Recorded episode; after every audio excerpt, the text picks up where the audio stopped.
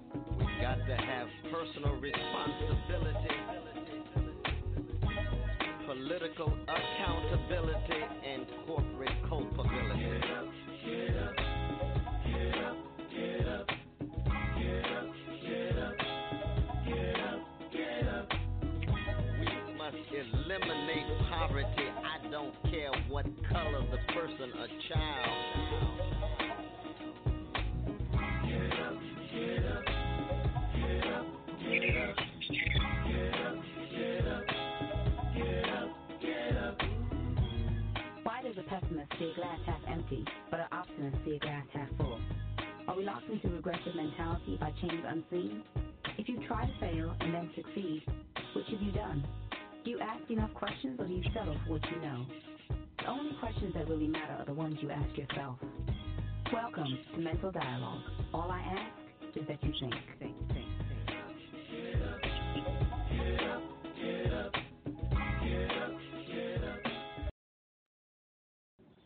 I'm your host, Montoya Smith, aka Black Socrates, and welcome to the Mental Dialogue Talk Show. We are the return of intelligent radio as we ensure the free flow of opinions and push the questions America's afraid to ask in the mainstream media.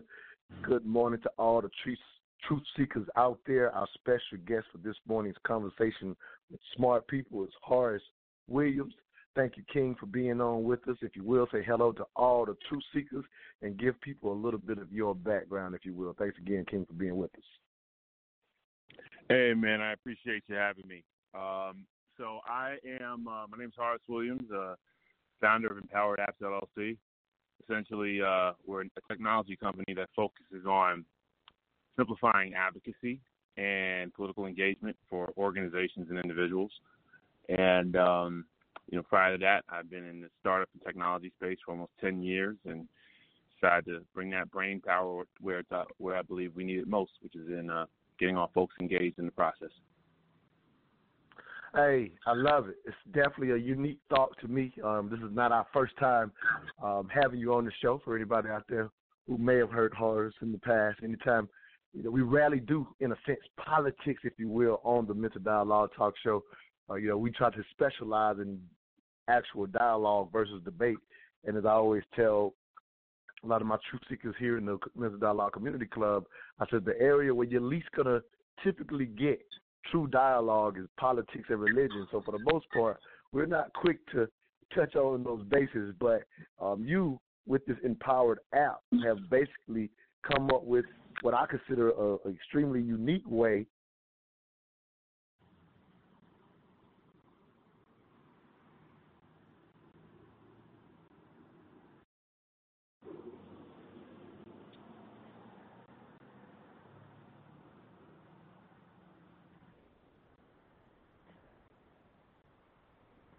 Hello.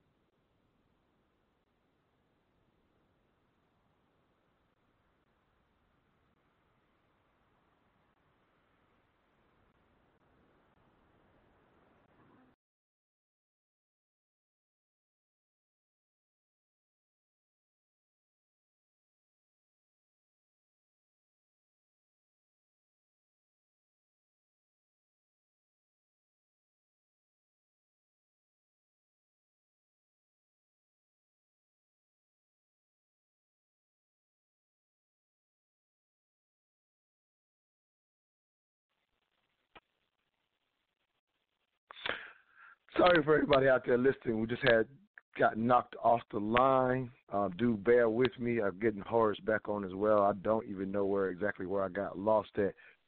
Horace, did you get knocked off? I saw you got knocked off too, unfortunately, King. Uh, but No, I didn't get knocked off. I stayed on, but I just wasn't sure if if it was me. No, yeah, I was saying, yeah, I, pick up the I conversation. I got knocked off. And they, actually, what I said that rarely happens happened. I was hoping you would. Yeah. Hope you were picking it up. Sorry, sorry, sorry. Yeah, I don't know Okay. how I got. I got. A, I received another call and somehow. Every, all right, everybody. I apologize. Uh, yeah, pick it back up. If if if it, again you pick up the conversation. Sorry about that. Um, wow. So I don't know the last thing. I don't exactly know where I got knocked off. But anyway, we'll get Uh, I through it. think you were talking Um, about the advocacy piece. Right, right, right. What I was Or yeah, I was saying what was unique about unique about your Empower app was the concept. Again, as I said, I don't ra- I rarely talk politics with the Mental Dialogue talk show again because I don't think people really engage or dialogue in reality. I think people just end end up yelling beliefs at each other. But what I find unique about your Empower app, having been on the app, is that it, as you said, it is a chance for civil engagement, and it, it's, it's it, it kind of in a sense, and this is what I like about it, it's neutral in its application, if you will. It's an opportunity again to know those who are closest to you.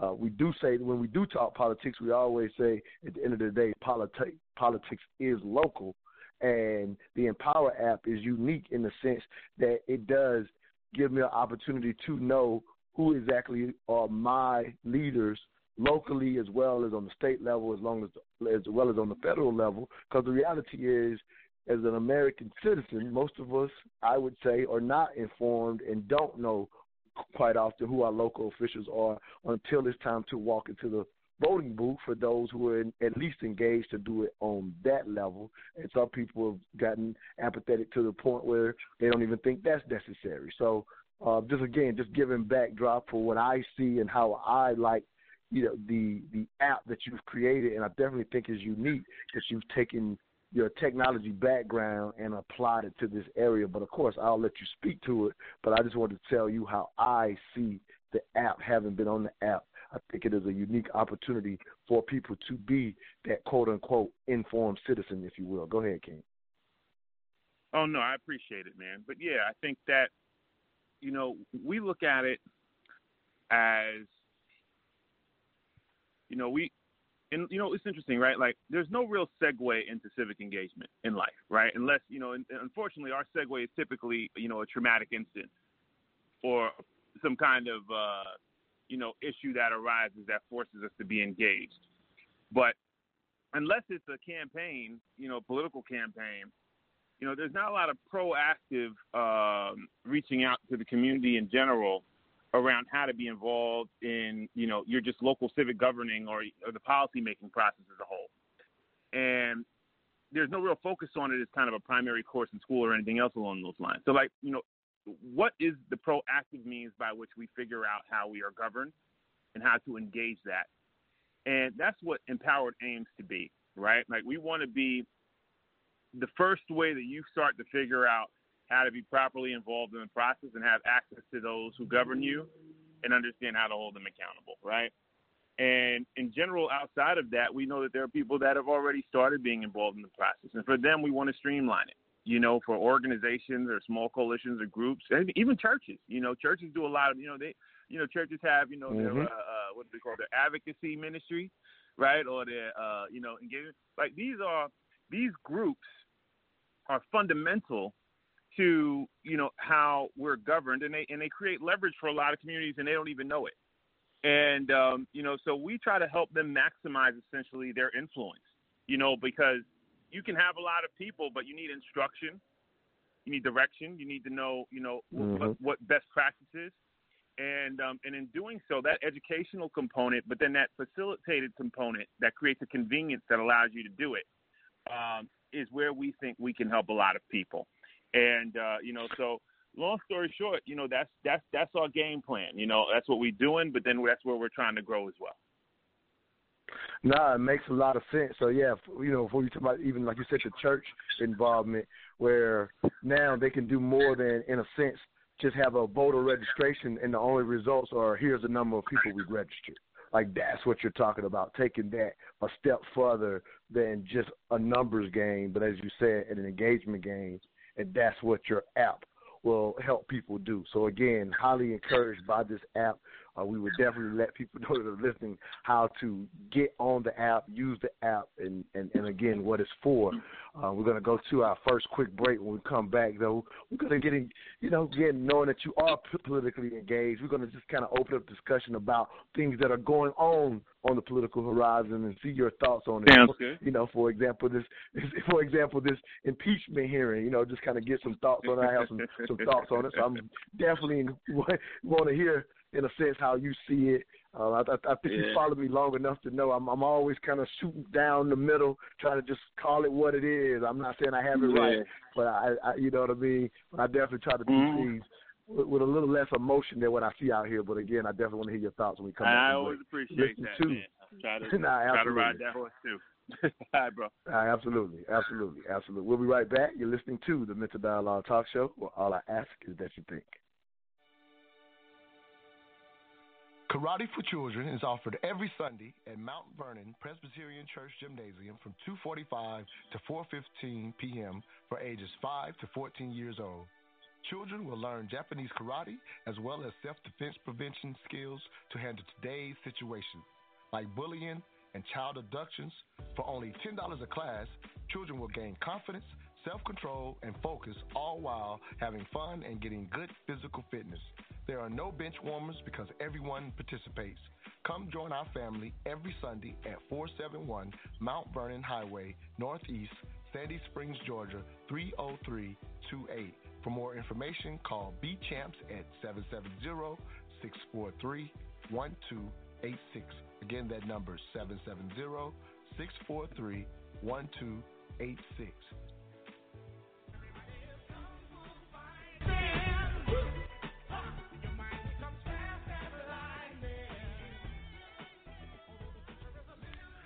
Welcome back to the Mental Dialogue Talk Show. I'm your host, Montoya Smith, aka Black Socrates. This morning's conversation with smart people, Horace Williams, founder of the Empowered Civil Engagement app. Horace, thanks again for being with us. As I say, anytime I go to the politics, I look for you. Say, hey, brother, can you come on? Because I know you're engaged. I know you you're in the know. Well, it's hard not to be in the know about this these impeachment hearings that seem to be moving along a little further. Uh, uh, this is something that we've constantly heard. Uh, this different ideas of impeachment for President Trump. Uh, if we if we're real honest about it, I think people kept say, said it even before his inauguration. Right? He's going to get impeached. He's going to do something to get impeached. And so you know, so I don't know if that was uh, pathetic or not, but here we are again. And so, you know, before I give you my thoughts, King, tell me what you see out there uh, from your perspective, and then of course I'll share mine. And and since this is a political, we'll open up the dialogue early. I typically don't do this for conversation with smart people because I, I get so engaged in the conversation with you as my guest. But you know, in this case, I think I'm pretty sure people have feelings on it, so we'll open up the phone lines um, after we kind of jump in on our, our first thoughts. And again, there's so many things, so many places we can go when it comes to politics. But let's start there. Yeah. So listen, um, I'll I'll say like this. I think that uh, perhaps there's some credence to what's going on, right? And and if so, you know, everybody is is uh, uh, subjected to the laws that we have in place, and everybody needs to be held accountable. Um, however, do I think that as a whole, the Democratic Party has put way too much of their time and effort into this over the last four years? Absolutely. Um, I, think that um, you know there's a lot to be frustrated potentially with uh, President Trump uh, if, if, if you know that's the direction that you want to go in, but you also have to look at uh, as a party what you could learn from both how he won and how his presidency has been, and spend that time looking inside the party and trying to figure out how to position yourself uh, to win the next campaign. And spending four years focusing on impeachment ain't it. Uh, it's too much resources, too much time, too much attention. Um, and and and that's for for for the Democratic Party. And before I get even in deeper into that, because I've got you know some some frustrations around that, but uh, this is a general constituency. Um, you know, we we are primed to look at the television, point, yell, and scream uh, because those are people that get the most you know airtime and visibility. Mm-hmm. Um, mm-hmm. But the folks that's really messing with you is, is, is living two blocks down from you you know your your your affordable housing issues ain't ain't ain't, ain't a Trump issue. Your um, crime in mm-hmm. your city is not a Trump issue. you nah, know, your, very fair. You know your politics your, is your, local, your, right? Um, That's what I, you know, we yeah, said at the man. beginning. So, politics is local. Yeah. So so the thing is is that, you know, you have to really and, and here's the thing that, that a lot of people don't understand. I'm a very incremental progress kind of person. There is a level of confidence that enables you to get things done because you're not scared because you're informed. The best way to build that up is to start with local things that you can do immediately. If you're And you concerned see or you're intimidated about approaching you, you got Mhm. it. If you're concerned or intimidated, and I'm saying this to the people that are listening because this is important. The Gold Dome and City Hall can feel like they are very intimidating places. The best thing that you can do is they've got NPUs, they've got homeowners associations, they've got all of these hyper local elected roles that you can join in and run for those offices, participate in those things. Identify in those cases where you can be an active participant and build your own following, build your own leadership, and then use that as leverage to get things done at a hyper local level. And then as you continually get those things accomplished and incrementally build your own confidence as a leader, because the minute you stand up for something that you think needs to be changed, you're inherently taking a leadership position. So don't shy away from that. I mean, it's necessary. It's how Fair our enough. communities improve. Right? So, you know, then you build up and then you build up. Then one day you'll find yourself at the Capitol or, under the Gold Dome because you'll be in this place where you're like, well, now, you know, it's not, you know, the problem is not uh, an issue of, you know, crime in my city. Now it's the problem that, you know, perhaps the police officers are not being paid enough and therein, therein lies a policy issue, right? And but you need to understand the underlinings of the issues that are facing your community from the ground up. Because if you don't have the information, then you're operating off a false premise. And if you're operating off a false premise, that's great for Facebook discussions, but it ain't gonna get no policy influence. It ain't gonna get nothing done. Let me jump in right there, King, because you've said a lot. Yeah, let me jump in right here because you said Yeah, a whole ahead. lot lie. No, no, no, you're good. You're good. I, I, I love how you break this down. And again, when I met you, this is exactly who you were. Um, again, uh, I, I don't think it's. I personally don't think it's possible to be around Horace Williams and not want to be a more informed citizen. You because you consistently ooze out. This is how you do it. You know what I mean? So, so I just sat back and listened. But I want to connect what you just said to something a little earlier, and just kind of going back to the impeachment hearings for a second. Sure. You just you broke it down to the to the, almost to the nth degree, and ultimately, when you were saying like what you're saying from the individual basis, when you're breaking down how to become engaged. I want to connect it to when you were saying how, in a sense, the last four years, specifically the Democratic Party had put so much time into impeachment. So when I was listening to you saying, well, this is what you should be doing versus that, when you were talking about the party itself, as I was Yeah. listening to you, at the end of the day, what you just what you ex- explained, it's not even a shot at the Democratic Party as much as that's just the reality of what any party should be doing at all times. In a sense, especially when quote unquote they've lost an office, right? Whatever office, whether that be locally. Obviously, we started out with President Trump, and so, and I'm hoping making, I'm hoping I'm making this make sense, just from the Oh, no, standpoint of totally. when you broke. Yeah, yeah, I'm just saying when you broke down, here's what they should be doing. It just so happens we're talking about the Democrats, you know, in a sense, um, going up, what if you want to say, quote unquote, if you want to say up against Trump, this is what they should be doing. This is what parties should be doing all the time. Parties should be doing the very thing you just said individually. Here's how you engage. If you're going to be involved in politics, and it is so necessary on the local level, if you're not doing it pretty much the way that you're talking about, it ends up being that useless, faceless Facebook no premise conversation that, as you said, gets nothing done. And as we're breaking it down for the individual, we're basically, I'm basically agreeing with you, and we're at this moment charging the whole parties of being guilty of the very same things that is almost forgivable that the average citizen might not do the things you're talking about. But it's unforgivable when the parties become focused on something and pushing narratives that ineffectively make them ineffective.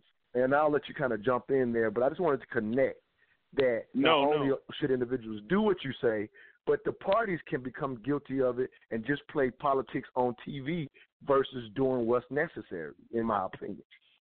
No, so totally. And one thing that I wanted to make sure I noted is that I'm not, you know, I, I am, if, if I'm being frank, I'm more progressive than I am um, conservative. But at the end of the day, uh, I noted the Democratic Party because we have a Republican in office, right? But it would be the Exactly. same thing if it was in reverse. Exactly. And the thing is, is that, and, and, and I think the point that you're trying to highlight, which I think is very important, is that yes, the misinformation and lack of involvement is further emphasized by the narratives that are pushed to keep things overly dumbed down for Mm-hmm. elected officials to get elected on high level promises that don't have any grit, right? And the thing is, Right. is that that communication, you know, makes it more of an open landscape for people to be excited about a candidate, but it doesn't further educate individuals about what these people do. And that is wherein lies a very large problem around constituency Mhm. engagement because the more detail you have about something, the more you dig in. And but the more that you keep it open ended, you know, the more ambiguous and the more uh, uh, uh, difficult it is to find a place to start. And that makes it very easy for people to run amok in a political system without worrying about individual people holding them accountable because they've made the gap so wide with this televised narrative Mhm. that it's hard for people to latch on.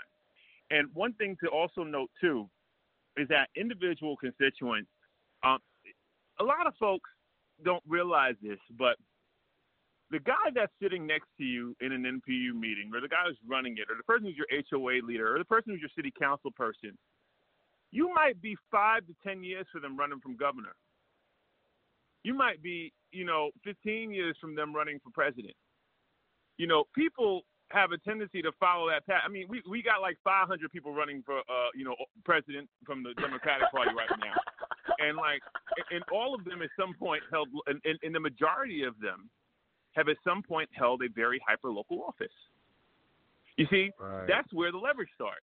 That's where you build your community. I, have, I have friends of mine that are so heavily involved at the local level. I have seen them continuously end up having friends that are, you know, running for higher office, Congress or, or presidential. And, and, and, and it's Mhm. like, you know, that's where it started. Like there's an authenticity That's where there. it Like, started. hmm yeah. So if you want to be listened to, you know, you got to remember these people, and, and I'll cut off here.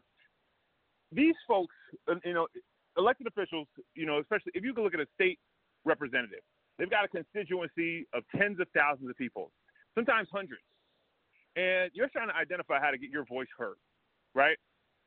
Uh, you remember, there's a whole bunch of people they know that volunteered for them. There's a whole bunch of people they know that donated to them. There's a Mhm. whole bunch of people that are, you know, active in their communities that have built leverage through their personal leadership. What have you done? Right? What is what is what is the thing that Mhm. get, gives your voice elevation amongst all of those? And then when you start to think about that, you know that it requires you to be informed. It requires you to do the things you need to do in your community, and then from there you can build the voice that you need to be heard to get things done. And that's how we really need to look at that process. No, it makes so much sense because I mean, what you're simply saying, if you are attached to that person that 15 years from now is in that, you know, running for that office and they win, then your influence is great. And you know, you're just kind of opening people up that getting involved on the local level could exact could absolutely lead to you one day having influence at the Gold Dome, for example, if you are here in the Atlanta area or in the Georgia area, in the in the state of Georgia, for example, the Gold Dome is the capital for anybody Yeah. outside of um, Georgia that may be listening. But that you know, I've never thought of it that way. You know what I mean? Like you said, as much as we we say politics is local, and you, and as you keep saying hyper, uh, I think hyper local or focus or however you're saying, and, I- and I love that term. You know, I mean, you're just now connecting that. While somebody may hear you and say, "Well, it makes sense what he's saying, but I don't know if it really matters," and you're like, "Well, it may not seem to matter in the moment, but 15 years from now, 20 years from now, that very person or you yourself could be thrust into move, running for a higher office where you in fact do have a lot of control locally where you can affect policy in your neighborhood because at the end of the day if we also say politics is local it is ultimately i always say the only definition politics really should have is equal self-interest. And so you can't get more self-interest than your local neighborhood where you as you say went up through the ranks, gained some type of influence, and you have to know that as much as we do feel like politics don't care, that they politicians per per, per se don't care about us. What you are saying is, well, we know who they absolutely care about. Those people they were engaged with along the way that supported them, that volunteered for them, that gave them money. Like that's who's getting taken care of before me, who's on the other end of the TV, just mad at all of them. So, you know, an, an amazing point if I've never made those connections, then I, I'm going to feel that way about all of them if I've never been engaged on the local local level the way that you're encouraged, the way that you're encouraging. Uh, let me give one quick thought uh, to the impeachment hearing, and for anybody out there listening, if you want to get in, the number is four six four seven eight seven one six nine one. We definitely want your three cents on this morning's political discussion, which we rarely do on the Mental Dialogue Talk Show. Um, I definitely agree with you. There's definitely too much time and money spent, in a sense, focusing on impeachment versus actual, in a sense, how to set themselves up, uh, in a sense, to compete in 2020, if you will. I actually did a Facebook Live when this second impeachment hearing, you know, just finally, you know, kind of roll out there with the whistleblower and how it was handled. And I remember saying this, and I want to hear your thoughts on this real quick before we go to the next break. I, I, on that Facebook Live, I literally said, well, you know, just from what I could see from what was first coming out publicly and how it was being rolled out, you know, trying to read we read through the narratives versus, you know, what's real, what's fake.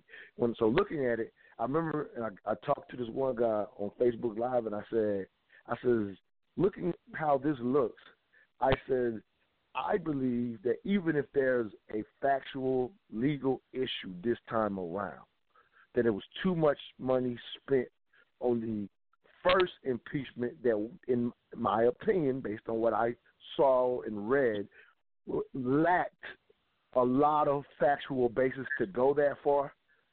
And they got to the extent in myself that where they got overextended, had already, in a sense, shot the bullet and had to go too far. I think halfway in, they could have instead of spending thirty million, they could have spent fifteen million, but they had went too far because that's how much they spent on the first time they went, in a sense, after President Trump. And so what I ended up saying, Horace, was this time around, if there's even more factual evidence, from a, in my opinion, from a political move, they've blown it with the first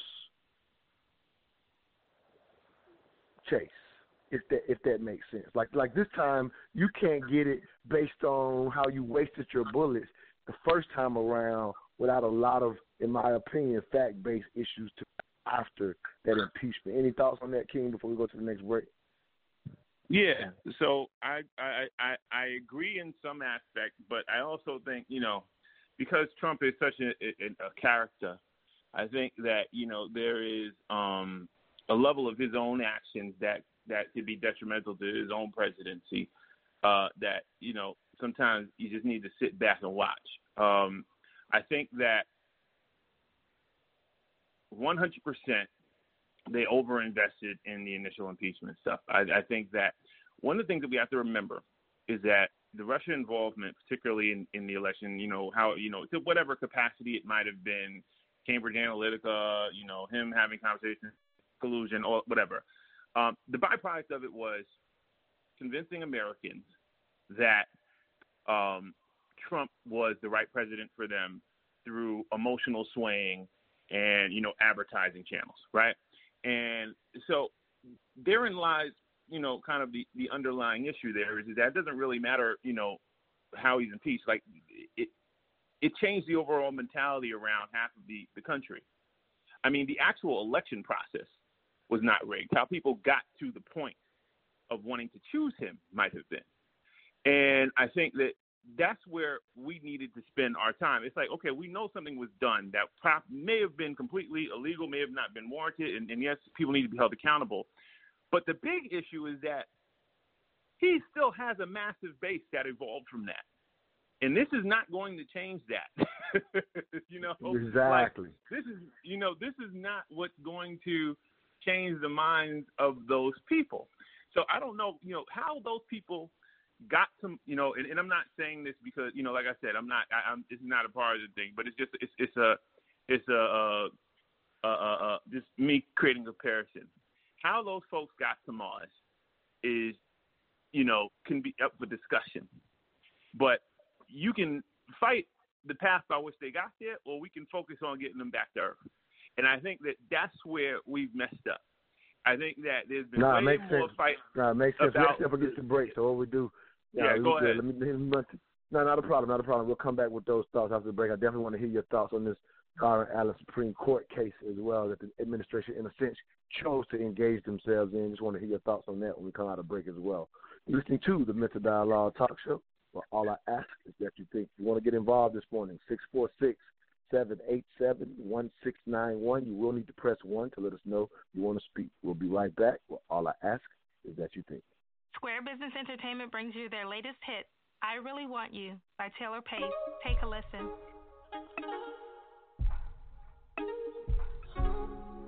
I really want, I really want you, but I can't have you. I wanna do some things,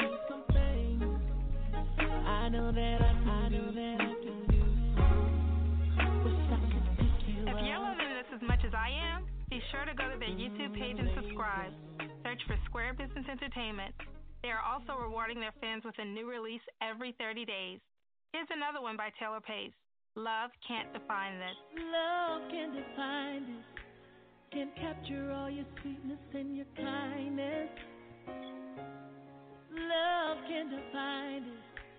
We're crippled and love would only blind us. Well, love can define.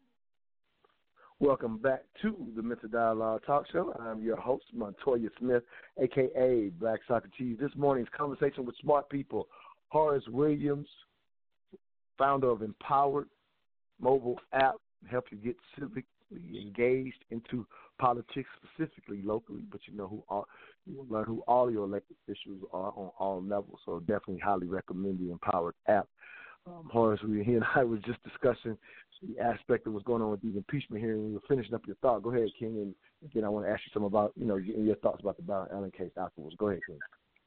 All good. So no, I was just saying that you know my our, our thing is is that you know we we can debate the process by how you know um so many people got to the place of feeling like Trump was a necessity for uh, uh, uh, for the presidential office, um, or we can identify how to turn those folks back into or turn those folks into uh, supporters of you know the Democratic Party. And I think that we just there was just too much energy put into that initially, and I think that you know even if it was warranted, we have to be cognizant. You know, elected officials that's their job. That's what they do every day. There's no, you know, that's like if I was, a, you know, go back to my original career. If I was a designer and I'm designing every day, I'm not getting I'm not getting the level of design exhaustion that somebody who might stand over me watching me do it would get if they had to sit there and look at me do it every day. And we have to be co- cognizant as a nation that the more that we put these things in people's face constantly and constantly and constantly, you create a sense of exhaustion. You know, and then they don't get to buy in because they're not seeing any progress. They're not seeing, you know, anything. Change. It just becomes this narrative that's ongoing, and that exhaustion just makes people disinterested. And then what happens is, and this is the really, really scary part for me, it makes people feel like they don't have control over a process that they really do. because the more that you actually you know do this kind of stuff, the more you illuminate these you know Illuminati theories and these like you know and, and all this other crapola that you know people you know lean on when they don't want to be involved in the process. You know that to me is probably the scariest byproduct of overtly looking at everything as being a conspiracy. Is that you disenfranchise people further because they think that they can't play a role in their democratic society, which is completely untrue. And and, and I'll leave it at that. But that is it's, it's, it's, it's a really bad perception to create when we could have just been focusing on getting the right people uh, to run for office, which we're still trying to figure out. So, you know, God bless the process. Hopefully we get there. But um, you know, and then. Now, and thanks a lot, King. I, I don't know. You probably realize I done dropped off again. I got this robocaller interrupting my calls. Like this is killing me. I'm like, how does this happen twice? So for anybody out there listening, we're literally doing the show. We do the show from our phones. So I do apologize. Thank you for holding holding it down. So I'm just jumping back in, assuming that you figured out I was gone. So so definitely jumping in. Thanks a lot, Horace, for uh, holding us down. I uh, do apologize for everybody uh, for these technical difficulties. They do happen from time to time, but it's aggravating because it's, the, it's a robocaller literally come calling in and it's messing up my phone call. So do apologize. Um, um, but yeah, you can go ahead and finish up your thought. I definitely want to ask you about the Byron Allen uh, Supreme Court case, and again, just what what role have you, you know, in your opinion, that the administration has has played in it? Because I think it's something that that matters personally, but some people may see it different. You may see it different, and I definitely wanted to kind of hear your thoughts. We did a full out show um, about it, just trying to get people informed on the case back in September because you know obviously it was kind of happening under the radar, and now it's you know full focus, and they just had the the um, the case um, heard by the Supreme Court just the other day. So, any thoughts? And, and did you realize how the administration involved itself? And I'm not talking about whether I think it's positive or negative, but just are you aware of the fact that the administration kind of piped in as this case was going forward? And what are your thoughts on that? So I've got three very specific thoughts um, that are important. Um, one is uh, constituency involvement. Um, we just saw the power of the people in the Rodney Reed case, right? Um, and Nice. uh, and and I think that that was I think we like that to me was so phenomenal. Like we, we, it took it took a lot of effort, a lot of people, a lot of involvement, but we kept a man from dying, being killed. I donated Right. my money. I donated my money. Hey, let's hey, listen, it, it, it, it, was, it was a force. Because of yeah, because of technology. Sorry to interrupt you, but I just want to throw it out because I know you have this app that helps. But, yeah, but I, it was through technology I was able to help a man I wouldn't have known about or heard about 20 years ago. Totally. I was able to help. You know, I literally donated Totally. my money just because it came across technology wise. Go ahead, King. I'm sorry. No, no, it's it's, it's perfect, and, and and that excitement is, is warranted because like it's such a phenomenal thing. It's like this is the that's the beauty. Like our country has so many issues sometimes, and it drive you nuts. But that's the beauty of it. The beauty of it is, is that if we do band together, we have the ability to be diplomatic in our approach to stopping injustice. Yeah. Yeah, Okay. I like and that. that is not That's very important. Every, that, that's not something every nation can do. And so that's one point because that's important, especially as we look at this case now with, with the Comcast and everything else. But that's that's just keep that in mind there because you know uh, uh, uh, civil involvement is is, is, is, is it plays a major role in, in, in these things. Um, and advocacy is not just about you know influencing policy. I mean, social media and everything else has made every trial a court of public opinion. So that's just that's one area. The other thing is leave the Civil Rights Act alone. like, just, just leave it. Just, just don't touch it. Buck, buck, buck, buck, buck. Damn right. End of story. That's it. I don't, you know, I put a period on that. don't really need to elaborate much on that. Like seriously, I'm with you. Like- I love it. Yeah, I'm with you 100%. 100%. So, so, you know, and, and listen, and um, and then lastly, um, you know, it's you know, Byron, what, what, what's happening now is, is historic. Um, I think that um, what he's doing is courageous. I think that um, it's we're at a place, and, and this is where we all kind, and, and, and you know, and I think that we we black folks, you know, I think one thing that we need to do sometimes is give ourselves more credit than we do. I think every day is Right. a fight, and sometimes when we look down, sometimes when you're always looking down fighting, it's hard to look up and see how far you've come.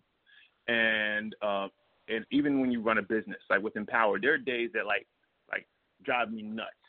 And I'm like, yeah, I don't want to do this. Like, you know, get it. Just throw the whole thing out the window. But then I'll look at someone will be like, will hit me up and be like, man, remember when we were just talking about it at dinner, right? Like just talking about it. Like, Right. You know, like it wasn't Right. nothing. It was just like a conversation. He's like, and now you're mad because like, you know, uh, uh, some uh, some hundred thousand investment income too. He's like, dog, like, like, like, Right. It, it wasn't even made uh, three years ago. Hey, and, and, I and feel the you point 100. percent I know- I, I'm, I'm saying this because this just literally just happened to me. I had to remind Yeah. myself, just not on the hundred thousand dollar level, but even on- you know on my level, the, the the live experience just last night, right? The live Yeah. experience that we have once a month, you know, is our, our engagement piece, right? That we have with the community club. You know, a lot comes from it. I literally do the event. I list out all of these twenty, like actually thirty to um, thirty to forty industries that our community club is involved in, letting new people know you join this club, we can help you in these industries. We have experts in these industries.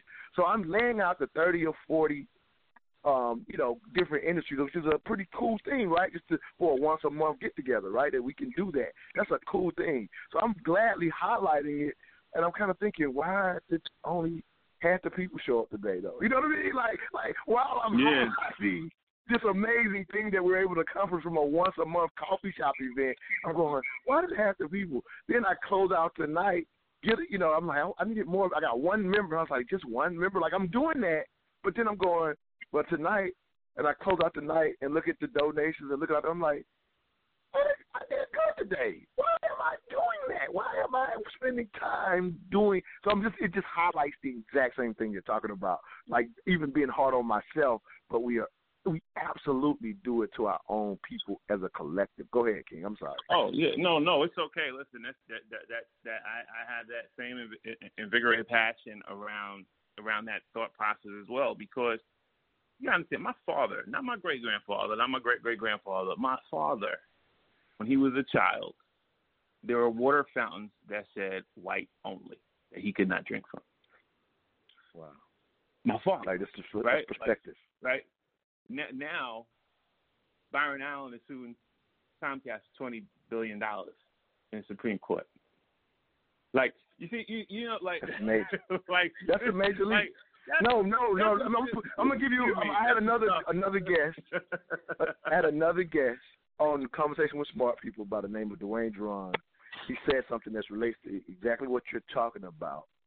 That highlights it. I never forgot it. I love sharing this part. He said it on this very show. Like so, when you say that was your father, and now you have, as you're kind of highlighting, this black man that's suing for twenty billion. Like twenty million is would be dope, right? But twenty billion, and you're saying, hey, my father just came from that, and now we have this black man engaged in this civil case to, you know, twenty billion, right? What he said on the show was, what Dwayne Duran said on on a particular show that we had him on was the, the concept of he says we don't realize we are the first generation literally with this opportunity. He says, My father, it makes sense that them just in a sense surviving so that I could have a shot to do he and Dwayne Duran has scaled a couple of million dollar businesses, right, himself as a black owned business owner. And he said so it made sense that their whole focus was just in a sense surviving and ensuring that their children had a better opportunity. He says based on where we've come from, that that that's what our previous generation has done is a appropriate next step based on where we're come from. But we're often comparing ourselves to those who didn't have those obstacles just 50 years ago, right? And so because of those comparisons, we're say, well, black people don't do this and black people don't do that. And he was just saying, let's be realistic about the fact that as, as he said, as much as I would like to see us collectively think and do more of the things that you know, again, we're talking about a multimillionaire saying doing the things that he's doing. He's like, I'm very realistic that I'm the first generation to get this chance. Look, when I, I and you you and I talked about this briefly on your on your feed, and I couldn't join the radio show where you were discussing it. We were talking about kind of all blacks sticking together, and I'll go off on a tangent, but I'm, but I'm not gonna go there long, and, and I won't stay there long. But something that's very interesting is that because of uh, the disservice we've been done through slavery and otherwise, um, many of the historical components around our ethnicities and our backgrounds and where you know we are from have been are disoriented, and as a result, many of us can't effectively trace ourselves back to a particular culture. But what happens is is that um, we all have some genetic differences, even though our skin complexions are, are, are similar. Like black folks mm-hmm. are, um, you know, we are all we, the we, most we come to find unison in having a similar enemy, not in all being similar. And I think that that is a Right. pressure that we've put on ourselves as a community that no one else has ever done. Because when I was a kid, and I'll give you a really clear example of this. When I was a kid and I was in high school, Hey, let me do this. Let's go to one quick break Yeah. and come back with the example, Sure. if you will. All right, no problem. Thanks No a lot, King. We'll be right back. You're listening to the Mental Dialogue Talk Show, where all I ask is that you think.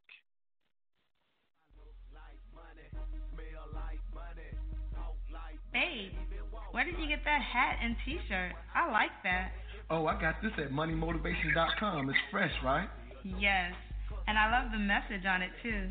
You are the hustle, huh? That's what the shirt says. I am the hustle.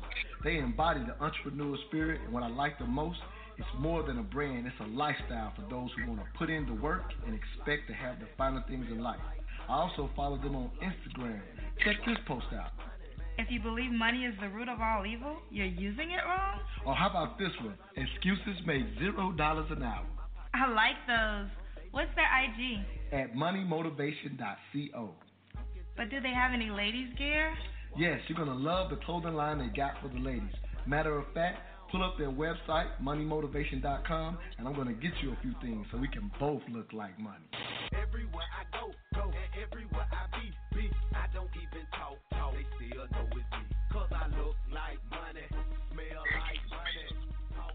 Welcome back to the Mental Dialogue Talk Show. I'm your host, Montoya Smith, aka Black Soccer Socrates. This morning's conversation with smart people, Horace Williams, founder of Empower. Please go with your example, King. I'm, I'm loving this perspective because I already see where you're going, man. You're right. We've never seen So this we- pressure put on any other group other than ourselves. Go ahead, King. Oh, absolutely not. Because I'll give you an example. When I was in high school, they had cultural clubs. and Of all things, and I used to right? go to- I say, They had the Italian club, they had the Irish club, they had the um, you know, the, the, the, the Chinese club, Japanese club, Mhm. and then they had a black club, which is African American club. And that was an all encompassing club for a group of black folks. It didn't we don't get into if they were Nigerian or if they were Right. Kenyan or if they were, you know, Jamaican or if they were, you know, West African or South African, like it's just black. And that oversimplification of, you know, our community um, has an extra layer of complexity when it comes to why we feel like everybody doesn't always align on the same things at the same time. And I say that while also saying that despite that, we still do a extremely good job at coming together on things um, Right. that other communities are not forced to do. Like you know, like they they they they you know they they have managed like when you go to Chinatown, it's Chinatown. Like it's run by Chinese people. You know, we some Right. ignorant folks out there may not you know may go there and, and think that you know it's all people from Asian countries. Asia, right. But it's not. Right, right. it's Chinese people. Matter like, let me, know, like, well, I'm gonna tell you. is- Let me let me is- jump in right here. Let me jump in right here because, and I've said this on the show before, but it's the perfect segue. because this is the this is what's coming to my mind when I hear you say this. So, I literally was on a plane some years ago, and at the time I was considering writing a, a book on race. And I, I don't think I'm ever going to do that book, but I, I definitely am two years behind on a, another book that I definitely owe, owe the people, if, if you will. So, you know, just uh, I'll I'll dog myself out for that though. But anyway, I was considering this one book, and so what I wanted to do when I was thinking about it was I wanted to have conversations with people of different, you know, racial backgrounds and things of that nature. And so I so happened to be um, on the plane. It was literally when I was thinking about the idea about this, you know, of all people, a Chinese American, right? Literally on the plane, and I just took the time to say, hey, here's the idea. What do you think? You know, what do you think of this or whatever? Because I would like to stay in contact for you if I go forward with this book. So she thought it was a great idea. So we obviously engaged in conversation. She literally said to me, and this is highlight exactly what you just said. So as we were having this conversation, she says to me that um, and she actually was like a. Let me add this context too. She kind of worked for Chinese advocacy as a part of a group, right? She was like a legal, like she might have been a lawyer or, or at least she worked on the legal end, right? And so that was her focus. That's what she works on engagement with Chinese Americans. But she literally said to me that in their meetings, how often they get to arguing about how they can't come together like blacks. Mm-mm-mm. I'm saying, that does that not highlight what the heck you're talking about? If if you Bro. never heard it, but it blew my mind in the moment because I was able to, you know, kind of immediately go to the one thousand view, you know, the thousand, what do they call it, the thousand feet viewpoint, and you know, while I was shocked personally, I was like, it, in that very moment, it made me get it. It made me get it's ridiculous for us to think kind of what you're saying firsthand, right? The pressure that we put on ourselves, but to the outside world, when there's an issue, we do a, as you said, a great job of coming together, and actually other groups that we supposedly think come together in ways that we don't, and are actually admiring how we do it. Crazy, yeah, right?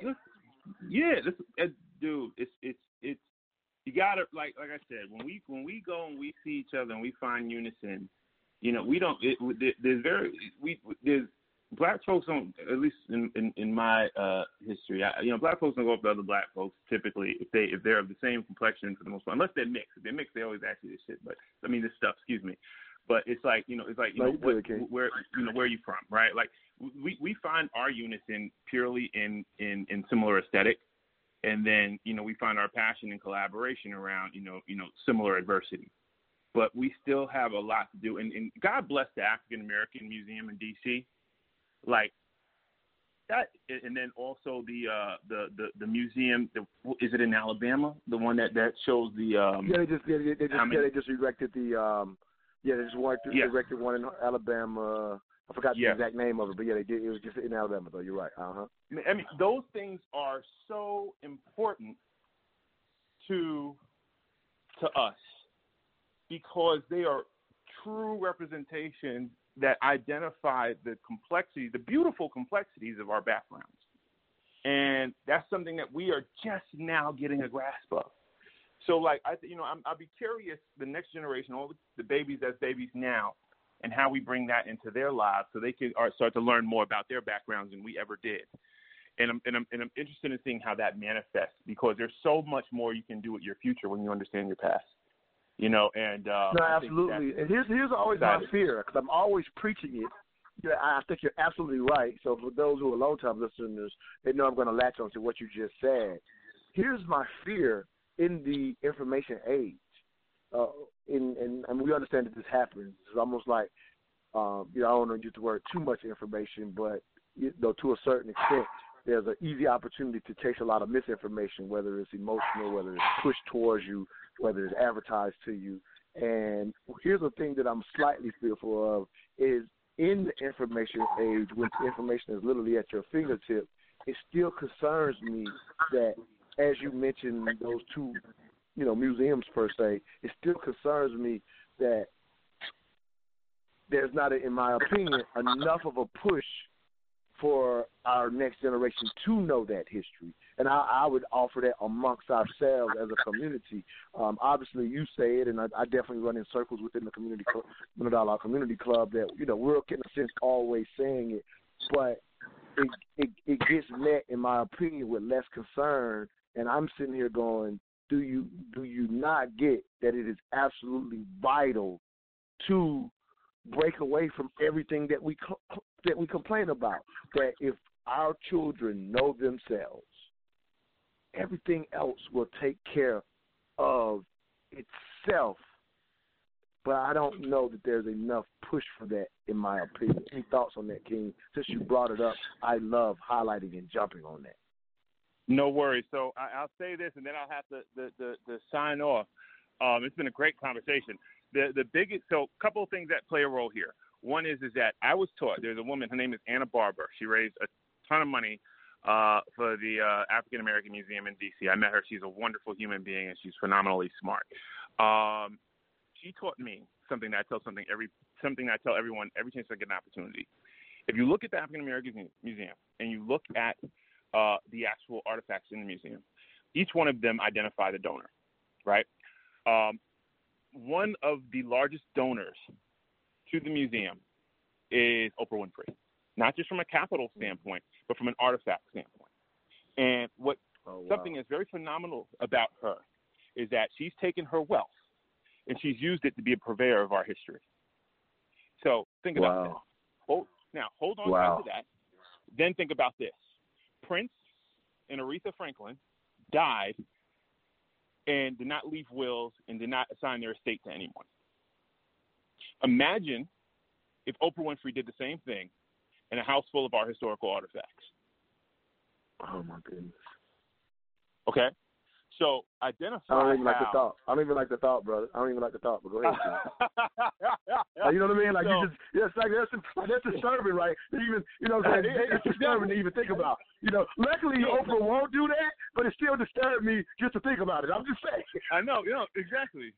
So, so, so that's that's so just and, and I and I mentioned that because of a couple of things. One is is that individually teaching our children about their history, and this is just it's, a, it's another topic for another day. But manage your mm-hmm. estate. I don't care what you got. Make sure it go to somebody when you die. You know, make sure it's you know because that is Critical. a huge problem in our community. Critical. So that and, and, and, that is a hundred and that's a very very important context that is missing for why people don't understand it. Forget their history. People don't know anything about their granddad right? Like I mean, right. like you know, or, or, or right. you know, their mom passed. They don't know nothing about their mom's childhood.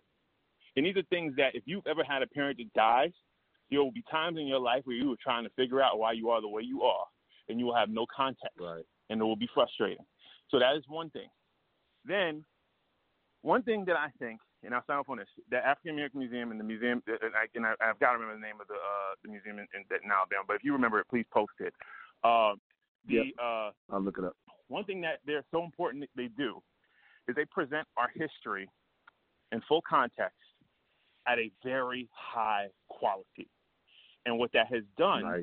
is that for me, as, a, as an African American man, uh, has given me a sense of interest in my past that I've never had before because I spent my entire youth going to museums that were almost hyper focused on, you know, us being an incremental play in an otherwise whitewashed uh, historical uh, museum. You know, mm-hmm. if it, I, I knew more about dinosaurs than I knew about right. black folks.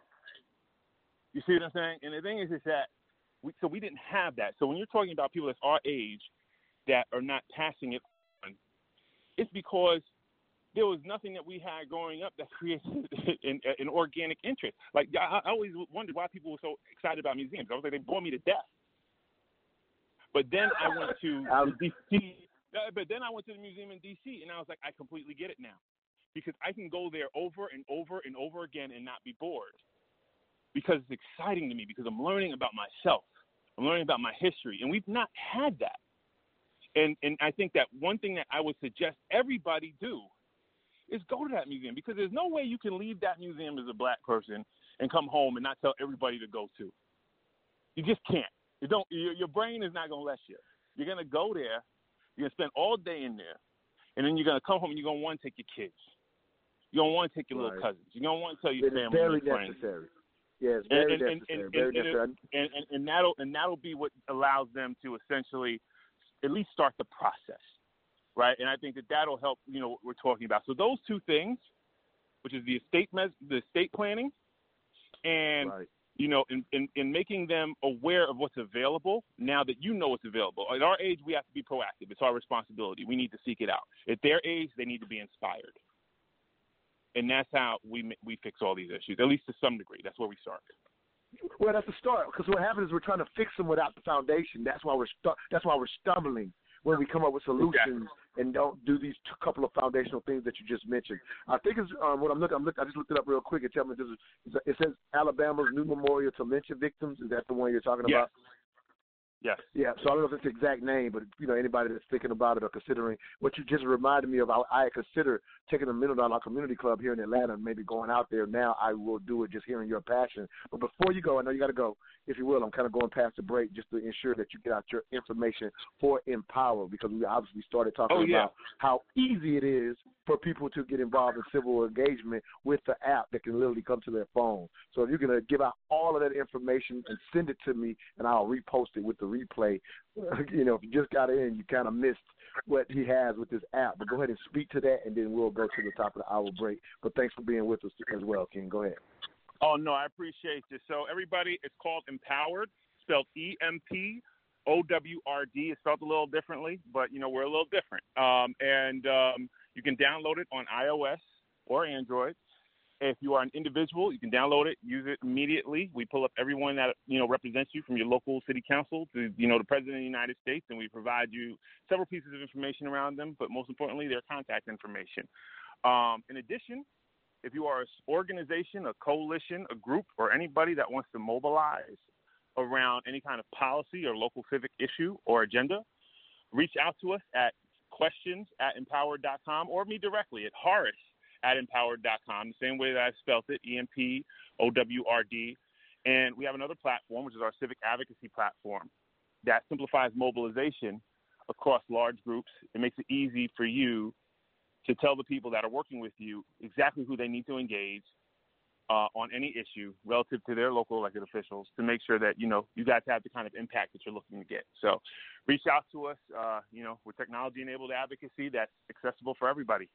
So, hope that's. Uh, I love hope, it. Send me everything. It'll be a, a, a Facebook message so I can put it up as well, so people could just go hit the links. Thanks a lot, King. You um you were amazing. For everybody, we're gonna go to just a little music from our sponsor, Square Business Entertainment. We come back. It's an open call. I definitely need all the, the callers that are out there. We let's talk. Let's open have an open discussion for the next hour. We'll see you after the next break. Thanks a lot, Horace. We'll catch you again. We definitely love bringing you on the show. All I ask is that you think. We'll be right back. All right.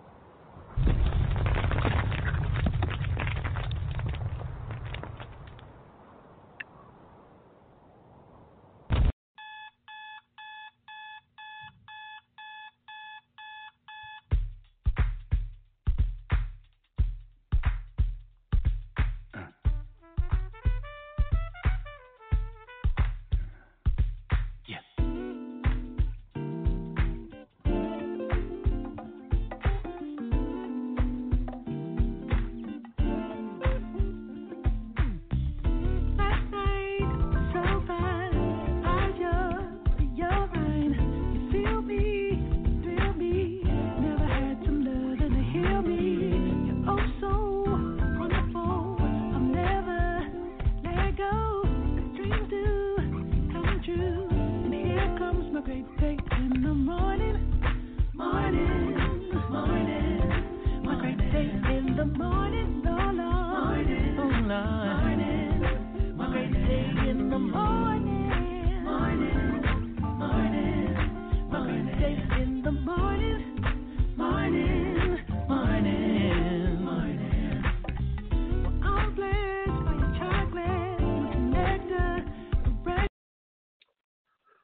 back to the Mental Dialogue Talk Show. I'm your host, Montoya Smith, aka Black Socrates. This morning's conversation with smart people. Just had an amazing hour with Horace Williams.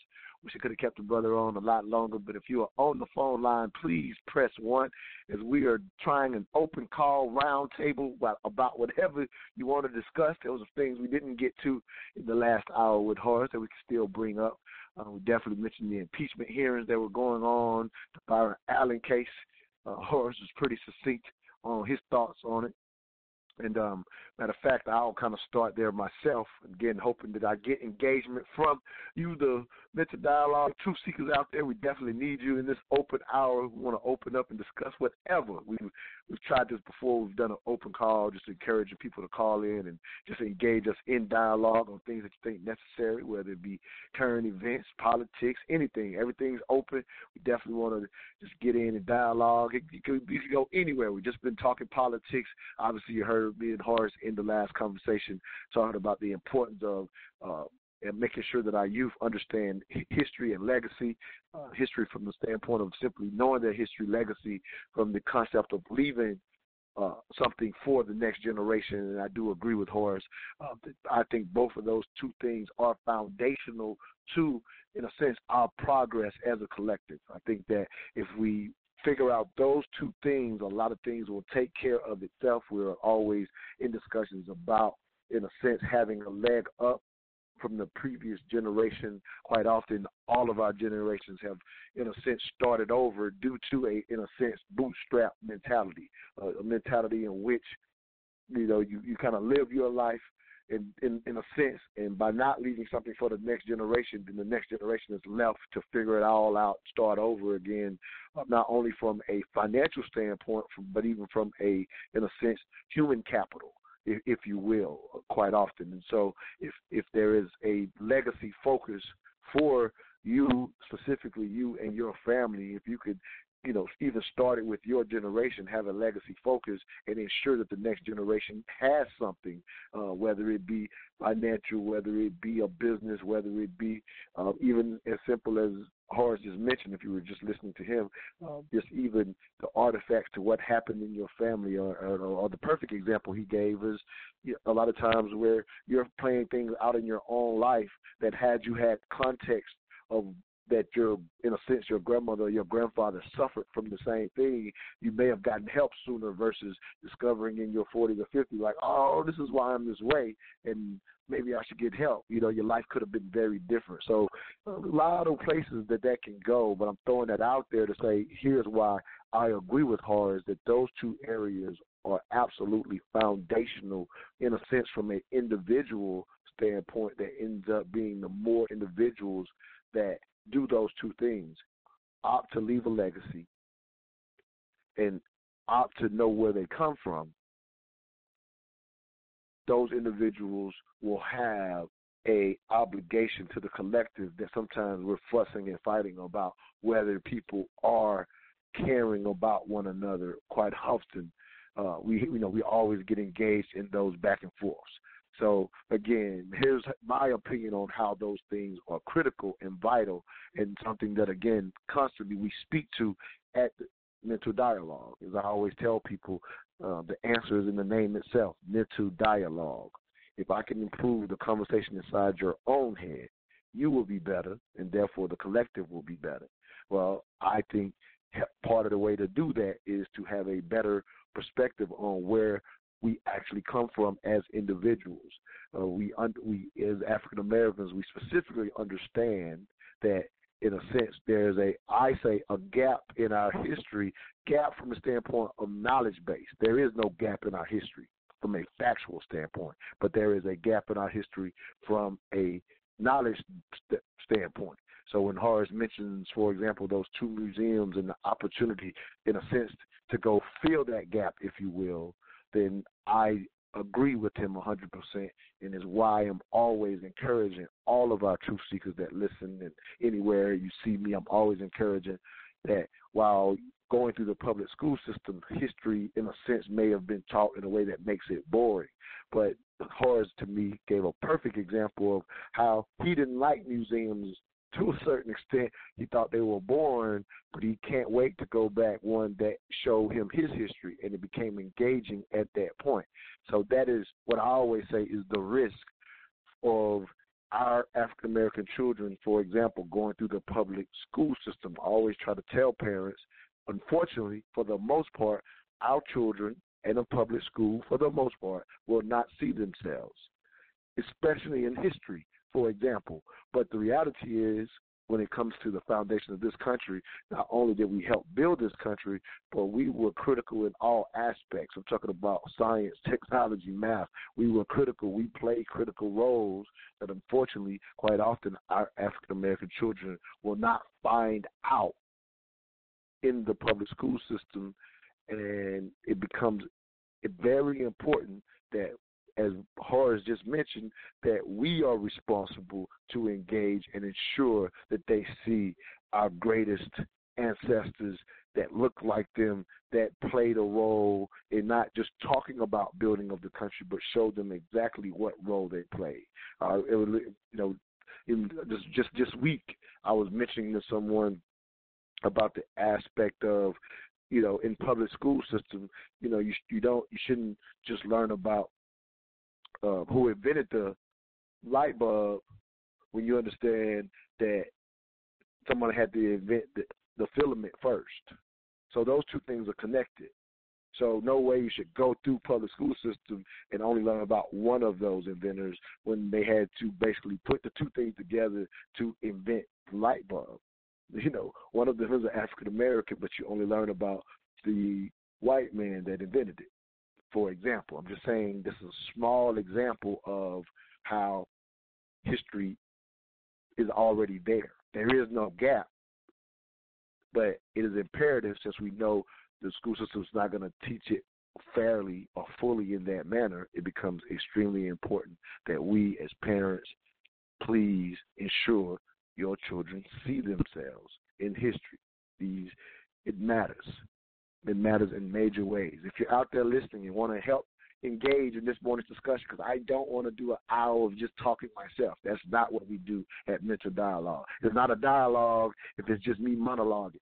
Again, I'm trying to take it there. I see some callers out there, but if you want to help get into this discussion, any topic is open for this open call.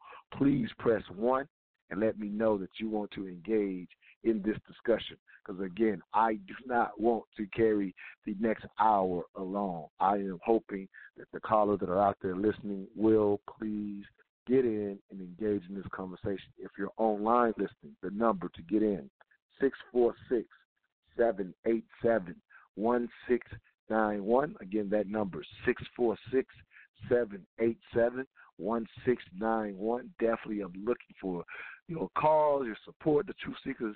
I haven't heard y'all the last couple of weeks. A couple of weeks ago, everybody was calling in. I can't remember. We must have had a hot and heavy top topic a couple of weeks ago. But again, um, I always tell people the conversation with smart people, in my opinion, is the opportunity quite often to learn the most because we meet we meet these amazingly unique people. Um, the last hour, Horace Williams, this brother has taken his IT background and created the Empowrd app. Literally, a application that helps you get more involved in polit- politics, especially on the local level. I think that is an amazingly brilliant idea. You know, if you think about even that concept uh, to a certain extent, if if people are, you know, a lot of people can, in a sense, sit around and complain about how involved or not involved we are when it comes to politics. But clearly, this this this brother came up with a solution and has created this amazing app, in power where you literally can go on the app, see who your local officials are. And when I've had him on before, we didn't get into that a lot this morning, but when I had him on before, he's talked about how basically for he always talks about like the homeowner association if you if you're in one of those but he talks about how uh, at a certain meeting certain things came up and people were able to kind of go to the app and say, hey, here's an issue we're having in our section or our sector over here. And, you know, they could have looked it up another way, but now it's at their fingertips with a, you know, at an app. And they were able to engage that particular um, civic leader for that area. Uh, go to you know one individual end up going to lunch and forced a relationship simply because it was right at the fingertips of their hand. So I think it's an uh, amazing app. I love highlighting um, our brilliance. So I think that app is a an opportunity to highlight our brilliance because we are involved in so much more than you are, in a sense, learning the public school system or even see out here um, from a mass media standpoint. The one thing that I think we all love about social media is the aspect to learn about our brilliant sisters and brothers out there who are doing things that you're not going to see on mainstream media. Got a caller that wants to get in. I'll go to a quick break. When I come back from the break, we will get you in 502 last three two eight three. We definitely want you engaged in this morning's open call for our conversation with small people, smart people. We'll be right back. All I ask is that you think.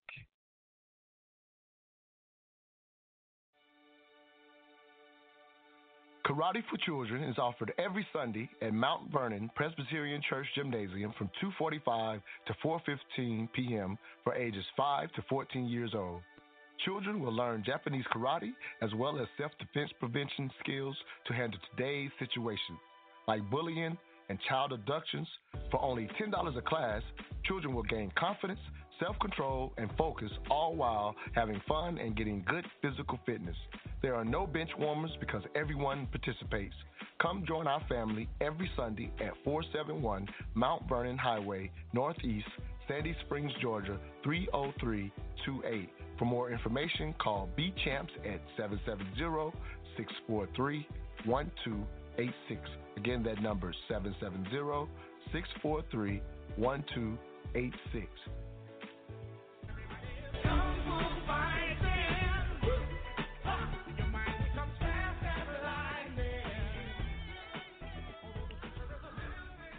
Welcome back to the Mental Dialogue Talk Show. I'm your host, Montoya Smith, aka Black Socrates. If you do have a child in the Alpharetta area, please call B Champs.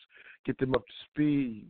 I always I grew up I was a boxer in college, so I always think it's definitely nice to, in a sense, have children have the confidence to defend themselves and be able to use, uh, you know, their their ability to have confidence, and so that nobody messes with them, if you will. So definitely, I highly encourage you to call B Champs. We actually have a caller that wants to get in on this open call.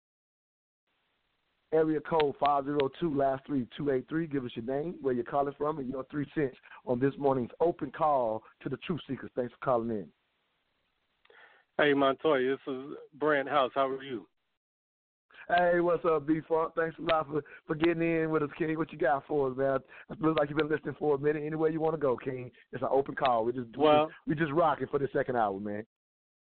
Well, I appreciate that. Yeah, I came in on uh, probably about the last ten minutes uh, of the, your last uh, guest, and uh, just as I was coming in, he he spoke to something that I think about it quite a bit. Is you know, it's three times in in my lifetime where I specifically look at and, and think, man, I have not asked my family enough questions about you know uh, our past and, and what they know about even just our local history, our familial history, you know.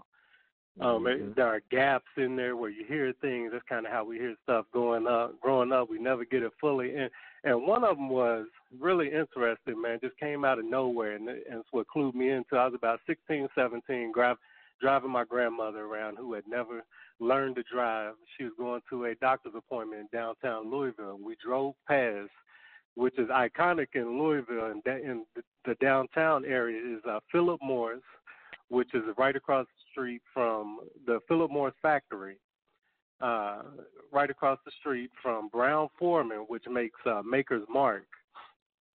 And uh, so it's always a joke, you know, for us young people. The, the bums go there, they get their cigarette, uh, they go on the tour, and Philip Morris get their free cigarettes, go on the tour at Brown-Forman, get their they sample of uh, Maker's Mark. You know, that'd be their feel for funny. the day. That But is hilarious. but you know, th- there was a house on 18th Street. Well, well, 18th Street ran across along the uh, west side of uh, uh, Brown Foreman. That was a border, and it went all the way uh, of uh, Philip Morris, and it, it went from 18th Street to 26th Street. I guess it is. I want to say it is, and I might be wrong about Mhm. that, but about a block up from 18th Street, there was a red house and uh, Philip Morris had a wrought iron fence around it, and a, but that red house, the the wrought iron fence went around that red house, uh, keeping the red house on the outside of Philip Morris's property. And my grandmother rode Okay. past. I'm like, that's funny that they. Uh, my I asked my grand, or I told my grandma that's funny that they put that uh, fence around that house like that. She's like, oh yeah, Mr. Jenkins, when they uh, built this place, he didn't want to sell his house. And he fought for it, and they ended up saying, "We're not gonna worry about this. We just gonna build around it." You know what I mean? And to me, that gave me a huge sense of defiance. You know what I mean? And standing up for your rights. And, Right. and, and it was just so and to amazing. think you've been living man. it all your life without even understanding the context of why that existed. Exactly. Something uh, that seems so minuscule. It, it was very empowering just to hear her say that. And and as as moving as it was for me, it was also something that said, "Man, she knows more than I think she does." Because you know, you think some she don't know how to drive. She's in her uh, late ages. She she's kind of Right. weak. I feel like I got to take care of her, but she she has so much to offer that I was overlooking and uh, that, that's Very just critical. always been moving to me. The uh, No, that's you very know, and critical. I mean, you're speaking to, and, and, and you were like that at that time because you're in your teenage, coming of age years, and you're trying to tell all your parents, "I'm an adult now." So you're absolutely Right. not thinking, you know, or, or even realizing what you're missing by not having that type of engagement. So it makes sense that that's how you, you know, to a certain, if you know, you look back on it, you unfortunately did that, right? We unfortunately do that in our teenage years you know, missing out on opportunity. Go ahead, though. I didn't mean to interrupt you, but I just I just wanted to put in context. I understand why you were thinking that way, and it, you were taken aback from that very moment. Go ahead, though, King. I love I love the story. Go ahead. But but yeah, I think it, it also uh, just encouraged me to start asking those questions. My grandfather, um, Mhm. and this isn't one of them, but it just made me think about my grandfather uh, was uh, owned a a um, a pool hall at the edge of one of the projects in Louisville, and and you know I look back now, I'm thinking, what about all the stories he would have about that community? They call it Smoketown these days, but Mhm. um, what about the stories he had? My mother tells me we lived uh, when I was born. We were in um, uh, Beecher Terrace projects, which bordered the downtown of Louisville, and she talks about you know you could see the downtown when they first opened up the theater uh, to black people when she was a kid. She went out there; they were all dressed up. She went to the theater, standing on the corner, and some uh, white kids drove up on the corner and spat on her, man. And you think about Oh man. you know now you so now you're seeing in your in your own family how you connected to this history because you know we so sanitized Right. from it these days and my daughter's even more sanitized you know what i'm saying Right. and you don't So think you about gotta- the things you that the that they've endured You got to tell your daughter the story. Right, and, and so that's what she gets all the time. She, you know, she rolls eyes a little bit. I'm like, man, ask your grandmother these questions. Ask about what it was like, you know, uh, growing up in Louisville at those times, and, and you know, uh, the, where we live now is Muhammad Ali Boulevard, but um, before it was Muhammad Ali Boulevard, nobody gave a daggone about that that area. You know, it's, in Muhammad Ali Boulevard, just like MLK, you know, they put it in the worst parts of the town. Yeah. You know Anyway. what I'm Yeah. Right. Right. Right. Right. And and, and the, the last thing I would say, so, I, so there was, I said there were three things that that you know Mhm. clued me into. I don't know the history the way I think it is. The two of them was my mom and my grandmother, and the other one was, and I Mhm. always tell young people, and you know how big I am in the education, man. Yeah. Absolutely. Is Absolutely. uh, get outside your mama's zip code and see some things.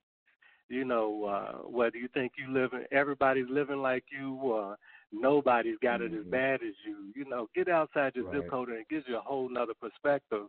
And uh, I had the uh, the amazing opportunity through my military career to visit the uh, demilitarized zone and along the uh, DMZ in Korea, separating North and South Mhm. Korea. And to make a long story short, the tour guide and uh I I asked her, and it was about six of us around. I asked her, you know, uh, do you have any family in the in North Korea? She was like, of course I do. I've got family that I've never seen before. Family that my fam- Oh, my family in South Korea talks about. And then this is when she got emotional about it, and she said, "You know, Mhm. we're not separated because because we assume they don't like each other. We assume they don't care about you know if you don't know Right. better." And it, but she says we we didn't choose the split like this. Um, this was because of you, and she pointed to each of us who were uh, Americans, obviously. Right. But you know, it, and it was Russia and the U.S. who ran the Japanese out of there. And I had to go back and look this up. I'm like, what's she talking about? You know, and uh, Mhm. I'm gonna leave some gaps in this history, but Russia and U.S. ran the Japanese out, and then they didn't want to give up the country to one or the other, so they said, let's just split it. Uh, and obviously, Right, that's the thirty thousand foot view, but but Right. but they split it right there, and now these people, you know, they had a certain amount of time to go one way or the other, and these people, you know, are uprooted from their history, and you don't know that if you're not talking to all sides of history, and that's what you know Right. this whole to bring it all and, full and, and yeah, like what you yeah, I see how it relates because you know, I mean, what you're saying is a simple conversation on the local level. You're just trying to. I think if I'm hearing you correctly, you're just reiterating how it's right around you that you're actually connected to this thing that you think you don't even care about or it doesn't affect you or you're saying going from you know you find out from her it forced you to realize you know what I mean like okay yeah I'm playing this role and I'm here but you're not even realizing the history to that role, and the only reason you found out was because to it, somebody yeah. locally told Exactly. a story. I'm sorry. Go ahead, though. Now, please. No, no, you're right. I'm sorry, I, but and that's it. You know, I, we say it's two sides to the story, but it's actually three, four, five sides to the story. And Absolutely. unfortunately, we like to say the spoils go to the victor. You know, uh, history is written by the victor, and you know those Absolutely. who uh, who who uh, are able to live and write the story. You know, and and that's why you know for young people, get outside your mama's zip code. I got a uh, and, and see the world from a different perspective. Um, I got a book in my my living room on the uh, the uh, coffee table, and it's it's uh, two centuries of Black Louisville, and uh, and, I read through that, and it gives me a lot of pride. But there is also that piece, uh, and, and I guess maybe the, the moral to it is, like you said to me, I have to, we have to, they have to tell those stories to make sure the gaps are filled from what we see in these books, what we see in these Absolutely. museums, and and and for somebody the the Oprah uh, input, um, we have to have uh, people like that continuing to contribute and and influence history. You think about it. The people who uh, you always say, uh, I, I used to say, great philosophers or philosophers are people who ain't got no, no money and nothing to do, or a whole lot of money and nothing to do, but not in the middle because we hustling. You know what I'm saying? Right. That's and that's kind of what art is. That's what art is too. You know, in, in history, you know, or the artifacts of it. We we so worried about producing right now that we don't focus on uh, you know continuing the legacy uh, a lot of times. And I, I spoke to an author at my barbershop the other day. He's an educator, and he said I have to force myself every night to sit down, and, and not every night, but when I know I have to, I have to sit down and write.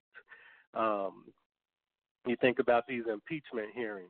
People sat down because they had value in the things that they were thinking and wanted to continue it on. They sat down and wrote down after meetings. They would write down, um, you know, the Right. the Records and events stuff. of the meeting.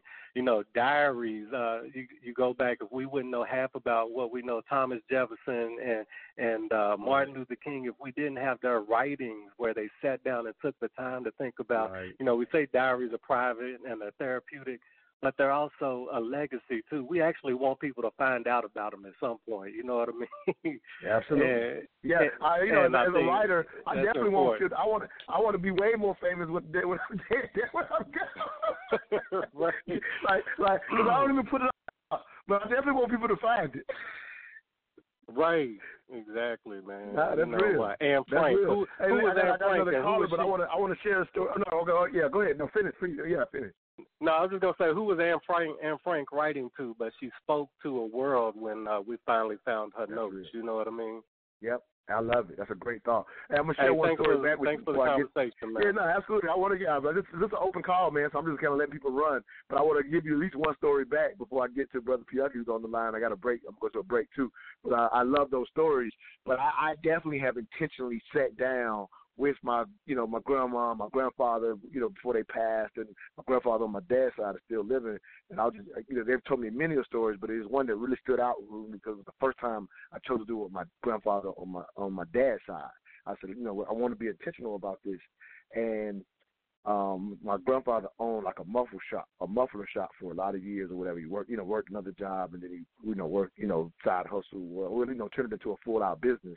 Um, and I, as a young man, I didn't even realize that ain't all he did. You know what I mean? Like when I was coming up, I didn't realize he was working a whole other job. I just thought he just did the muffler shop stuff when I was young. I would actually go help him and everything, not you know, not knowing that this ain't all my grandfather did. You know what I mean? But anyway, long story Right. short, with that, um, my gr- my grandfather every day, I you know, I knew when it was time for the break, go get him his Pepsi, right? Boom, because he because he, hmm. you know he had this muffler shop, and he, you know he, he sell, you know like in the, in the actual main office he would sell little snacks. As a kid, I'm loving it because sta- I'm the grandkid, so I'm getting all the snacks I want for free, right? So I'm loving going to work for my grandpa, going to work with him or whatever, right? But at a certain time when it was break, I knew I had to go get him that cold Pepsi, right? Because every day Right. he drank a Pepsi, whatever, right? So he ended up telling me why he drank a Pepsi every day. Never, ne- you know, never thought. I just thought he loved Pepsi. So when I sat down and talked to him about history, he ended up telling me about like when they first were trying to segregate, you know, uh, integrate the uh, pool, for example, in in the town. They go, you know, they go do a little protest. Uh, and this is a little small town, so nothing famous in no book or anything like that, right? But they told to go integrate the um pool, so they go and protest. You say, how about the next day? The this is my local little small town in South Carolina. They literally filled the pool up with sand, shut it down before they would actually swim with black people. Mm. Just shut the whole pool down. Like so, that's the history, right? But back to the Pepsi story. So when he was um, working, he was working this couple jobs. He had, I think if, remember, if I remember correctly, he had to make these runs at this certain job he was making or whatever. And he had went to this one store, and uh, based on the job sending him there, but this one store was treating him bad because he was an African American, you know, young man doing this run or whatever. But um, but he the first time he goes to the store, he's going there and they had um, as a matter of fact, it was a Coke, not Pepsi. But he went to go until he goes in the store. So while he's waiting, they got Cokes for sale. He goes to reach into the thing, and a white man comes up he's a, and says, "Hey, boy, get your hand out of there." And he couldn't buy a Coke. So Mm. when he got his own business and got his thing, he literally put that in there, and he never forgot that. And because of it, he said it's probably bad for my health now, but that's why he drank a Coke every day. But that's his act of defiance and and empowerment. Yes. Right. Simply Wow. because that day that dude grabbed his hand and says, "Put that back. You can't buy that Coke." And that's amazing. Amazing man. story.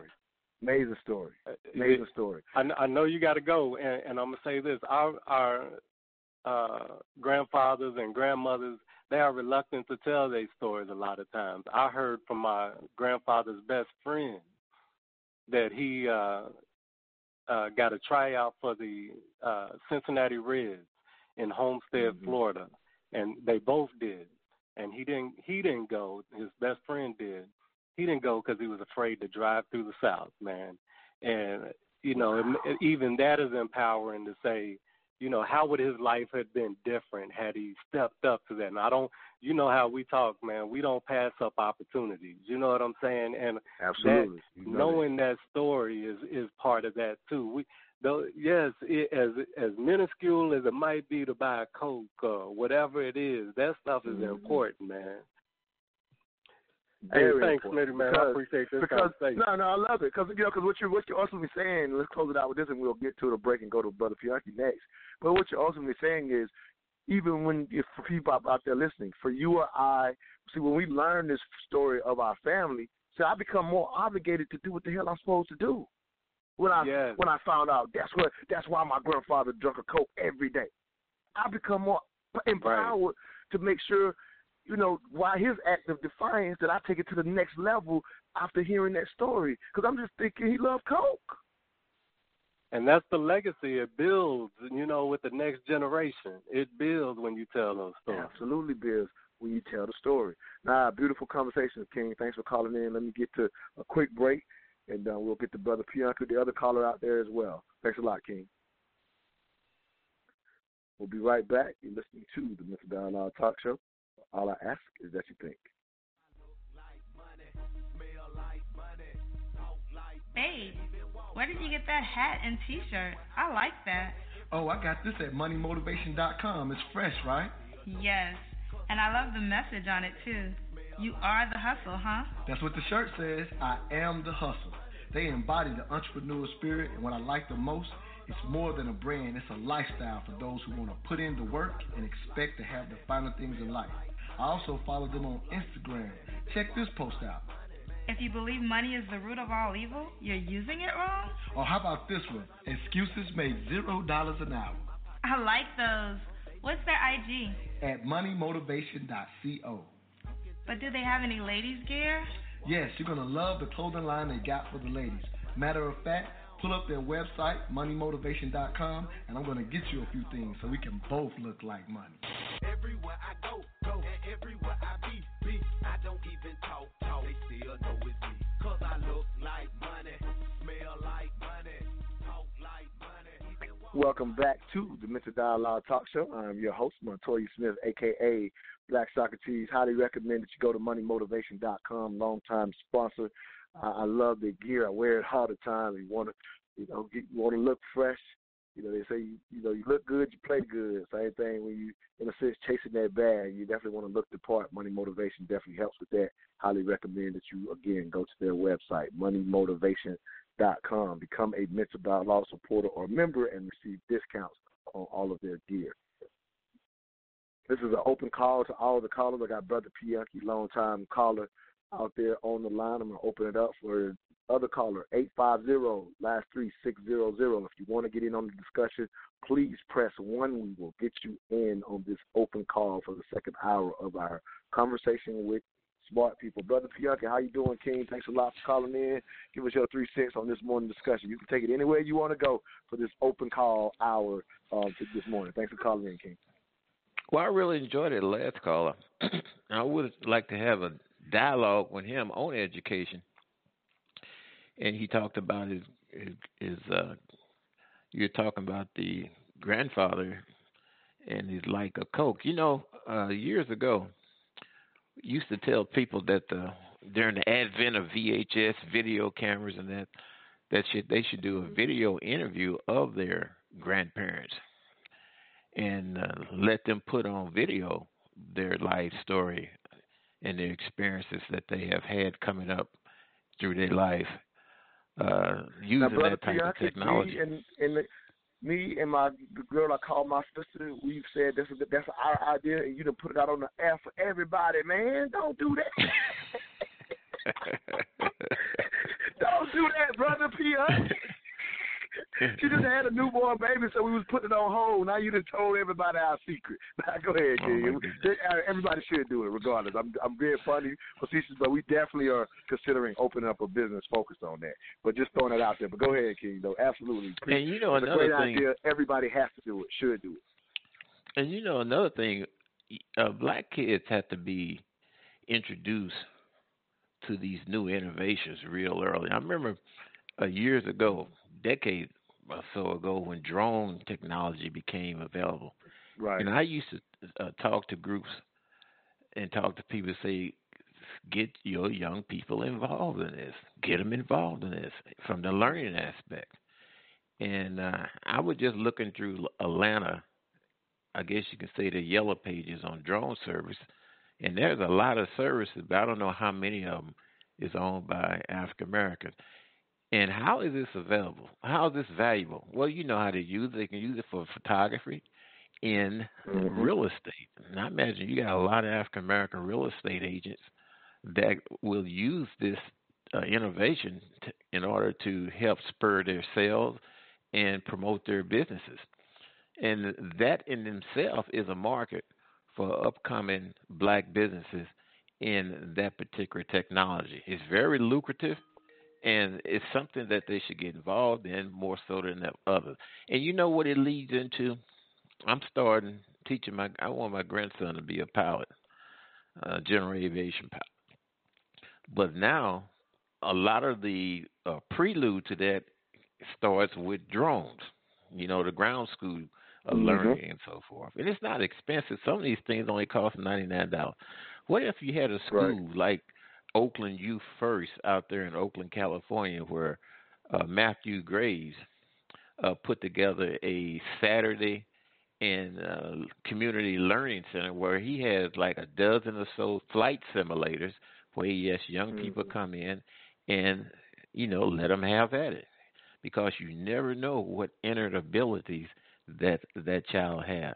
Just suppose you had that for aviation, then you went over to another uh building where they had something that hey, did you know that there's a, a large rodeo African American rodeo group out there and it's ran by women, black women?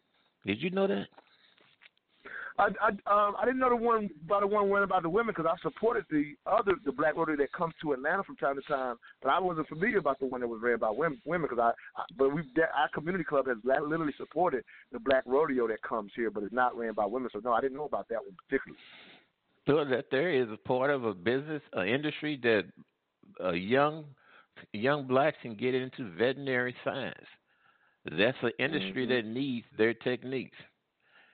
I mean, it's it, it's unlimited. You know, when we was kids, yeah, endless endless opportunities. Now, endless opportunities. I will tell you just because you since you said it, and I know you'll be glad to hear this. One of my Mhm. members, um, he runs a drone business, and then I have a, another associate. He's not a, actually a member of the Minnesota Club, but he's very versed in the photography for the drone because he uses it for videos and things of that nature. So, you know, here in Atlanta, you definitely have some African American owned naturally, just due to you know due to the numbers and demographics. To share that with you. I'm also going to give you a quick highlight. Um, eight five zero last three six zero zero. If you're trying to get in, please press one. But I'm going to do something real quick because you're talking about aviation, and just to do this, I'm to connect you and Brant, who was just on, because he literally just retired as an Air Force uh, pilot, um, and he um, still flies um, commercially or whatever. And so, just just because it's an opportunity, it's an open call, we're gonna do what we want this morning. I'm gonna pull him back on the air because I'm, I'm pretty sure something you said may have sparked sparked something in him, and I'm just gonna roughly pull him back on the air and hope he's cool with that. Yeah, that's hey, cool, Brent, man. You You feel know, good? Can I can I get you on, King, or you or you just listening? I don't want to mess you up if you're doing something else. No, I'm here for you, man. Nah, sounds good. So I just it just so happened, you know, Brother Pianki, who always calls, is kind of talking about stuff in your wheelhouse. So I'm, I'm actually interested in what you heard because he was he'd be interested in having a conversation with you. So hey, while the opportunity's here, let's just do it on this open call. But any thoughts about what you heard, Brother you mentioned? Because I think those were excellent ideas, and I'm pretty sure they hit home for you based on your personal background. So um, my first assignment in flying was in North Dakota. Um, I flew uh, air refuelers, KC-135. Can you hear me okay? You coming through clear? Yeah, I can. Absolutely. Okay, and, and KC-135s, air refuelers. We refuel planes in the air. Um, just, and they've been there for 50 years. Just this, uh, probably six or seven years ago, they moved those, uh, they replaced those KC-135s, the air refuelers, with uh, drones, the drones you hear about in the uh, military. That Wow. they they would so the they one of the biggest aviation schools, uh, North University of North Dakota in the country, uh, is right there in that area of Grand Forks, North Dakota.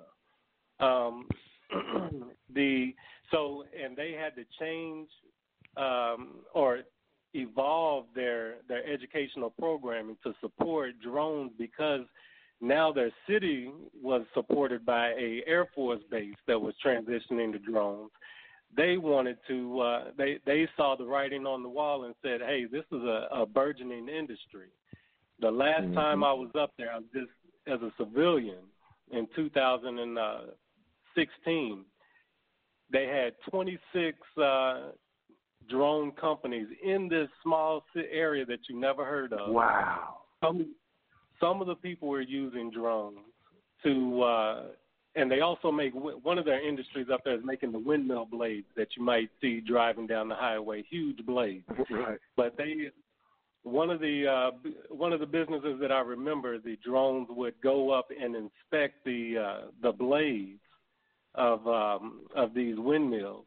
Um, the other one was a young lady who had a business. She would go down in the tunnels and inspect pipes um, that were running under the ground for uh, for the utility uh, system. So there's all kinds of ways that it, that people are using these uh, drones in the civil community and uh, I just really thought that was interesting. Uh, on the pilot piece, that you know, my company, I fly for United Airlines now. Um, we have just launched a um, a way to connect with pilots, even in high school, uh, so that they because the the, the uh, pilot uh, industry is hurting for pilots weren't right, able to pilot, keep up absolutely. with the re- retirement. The we man, have a pilot shortage. The man. Right. Exactly. And, and if you don't feel that, you know, that's the competing uh, um, industries is, is, you know, the actual manned aviation and unmanned aviation. If if you can't feel them, my philosophy is the we, you know uh, the need is going to going to say we still got to fly these planes. Can we fly with one pilot? Can we fly with no Right. pilot? And so Right. that is, you know, two competing interests right there. But yes, so great opportunities in uh, the aviation industry on both sides. Yeah, and, and you know you're absolutely right. The school I was th- thinking about was up in Iowa, Idaho, I believe it was at that Wow. time. This was decades ago, and you know Mhm. uh, I, I I used to have to say get black kids involved in this, get them involved in this, and it's it's not that difficult. You know, right? I don't know how you learn to fly, sir. When I learned, you know how much it cost me? Four hundred dollars at the time. Uh, wet flying, where you have an instructor in the plane with you, the plane, the fuel for the plane, and the instructor was about forty dollars an hour at that time. And uh, you know, you look back on those things and say, "Man, I wish I could have uh, got more people involved." So on, so on, so on. But the opportunity still exists now. The Bureau of Labor Statistics, the Bureau of Labor Department, Bureau of Labor Statistics say there's going to be over a four hundred thousand uh, personnel shortage in commercial, uh, airline, aviation, and also in the military. Right. Yeah, that, the I mean, these are yeah, these are yeah, yeah. Well, I'm just saying, you know, and, and what I love about the opportunity to even listen to both of you speak on this, and I, again, I'm both both of y'all are long time listeners. You know, and, you know when I can throw it in there, you know, these shortage areas can be, and I'm always saying it, these should be our new NFLs, our new NBAs. In, in the standpoint of how we, in a sense, can oversaturate in these areas that our children obviously see on TV, but it literally only takes interest and putting them in early, like you said, brother Pianki, because these things will take care of the next generation in itself. The last hour with Horace Williams, the first hour guest, we were talking about two foundational things, and I, I love the fact. I think it's coming full circle to reiterate that as an individual, if you have a concept of leaving something for the next generation and knowing your history to know where you're from, a lot of things will take care of themselves. So, an opportunity to take advantage of, well, I should say this, to take advantage of the opportunity both of y'all are speaking to literally allows people to do that very thing. Brant, who I went to school with, who is, re, you know, again, retired from the Air Force, he's absolutely going to do that for his child just by taking advantage of this industry and filling, filling, out a career. His his daughter will not be starting over. Period. Well, I tell you, uh, I'm happy to be able to speak with this gentleman. I'm happy for what he, and you know, sir, you got you are very valuable. You know, if if, uh, if it was up to me, I would take you off someplace and lock you in a room, because the knowledge that you have and experience more so is very valuable for creating a thousand more just like yourself, uh, so that it can become, like you said, Montoya, the next NBA, the next NFL. This is something we have to do. And, And brother, Montoya, Frank, you, I- did, I you, really- did you just did you just say you want to did you just say you want to breed, Brent? no, I didn't say that, but uh, I see where your mind is at eleven o'clock in the morning. no, it ain't even so much that. It's just this. It's just I'm thinking about that history thing, and you know, you know, speaking of those gaps, that's a very unfortunate part of American history that nobody ever really talks about. Is the fact that unfortunately, we, uh, uh, in a sense, we, we were bred to be the athletes that are now filling the NBA and NFL. Now we want to take break. You know, we want to we want to we want to clone Brant's mind and can put more kids to be grow up to be like him. Actually, I got the other caller that's out there wanting to get in, y'all. So I'm gonna go ahead and let both of you go. But thank y'all for helping me hold down this open call. And have more like this. about- Have more sessions like this, Montoya, where people I'll can open up. bring Yeah, and I'll share information. If you think yeah, if you think this works, then I'll definitely. I just tried it. You know, to be honest, and be very, you know, I'm very candid. We're a family show, so I, unfortunately, my second hour guest wasn't able to come on. So that's kind of how I've done it, just a couple of times. But now that you say this, as a long time listener, I will intentionally evolve more open call hours. You know what I mean? Maybe I'll just feature one guest and open up the second hour to do this very thing because I'm, I'm enjoying the second hour you know, probably more than y'all are, just to be able to say, hey, you know, go anywhere. So thank both both of y'all for um, calling in. Let me get to the Thank next you. caller. Thank again. Now, thank y'all. Keep up the good work, man. Appreciate you, King. All right, next call. I'm gonna go to one last break, and then we're gonna get you on eight five zero last three six zero zero. We'll be right back. You're listening to the Mental Dialogue Talk Show, where all I ask is that you think. My name is Montoya Smith, aka Black Socrates. I am the owner and facilitator of the Mental Dialogue Community Support Group, focused on practical solutions and the collective thinking of the black community. We do that one of two ways.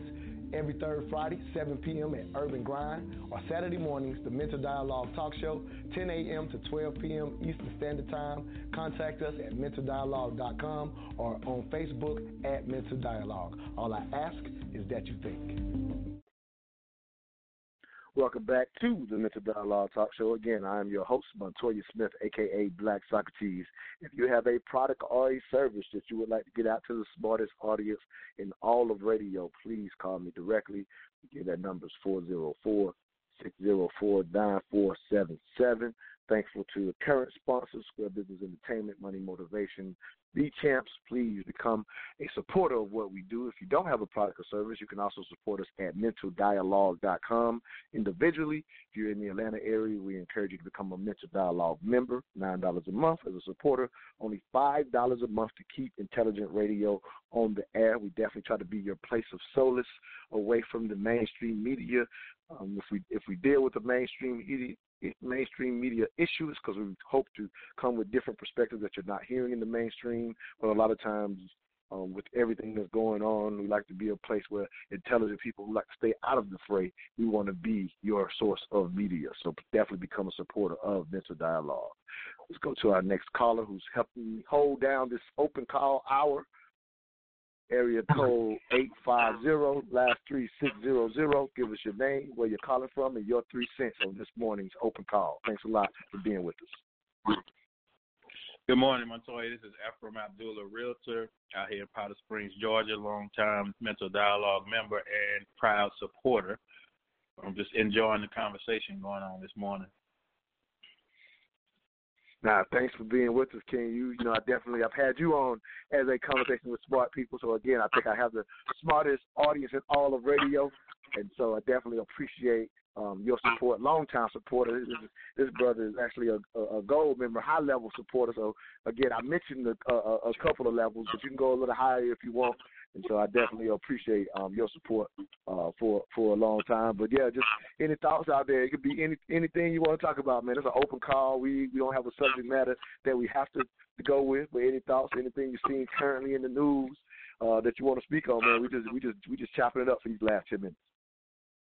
Yeah, I was um, looking. I was following the the uh, lawsuit between Byron Allen and Comcast um, lately, and Mm-hmm. I know they they went before the Supreme Court on Wednesday, and I saw an interview with Mhm. Byron Allen and who was it? Uh, Roland Martin after Okay. their Supreme Court uh, appearance, and he Byron was saying that it went very well. He felt confident that the lawsuit was going to move forward. But I was just wondering if you had any thoughts, any more information, or anybody, any other listeners had any more information on that um, case and Okay. uh, anything involved. Because it's kind of hard to get. Okay, yeah, I'll tell you what. I, yeah, I'll tell you the little bit I've um, assessed um, since the since the um, hearing on Wednesday. Um, and, and again, this is the little bit I know because all of us are trying to figure out what came out of it, right? So, um, I, I, yeah, it, it definitely, to a certain extent, if you think going in, what made this case a game changer, at least in my opinion, was um, back in September when the administration, uh, Comcast, said we want they want to appeal. There are two losses to Byron Allen. They had lost in a couple of lower courts, um, and he you know pretty much won his case. And so Comcast said, well, we're going to appeal to the Supreme Court. They were taking him there.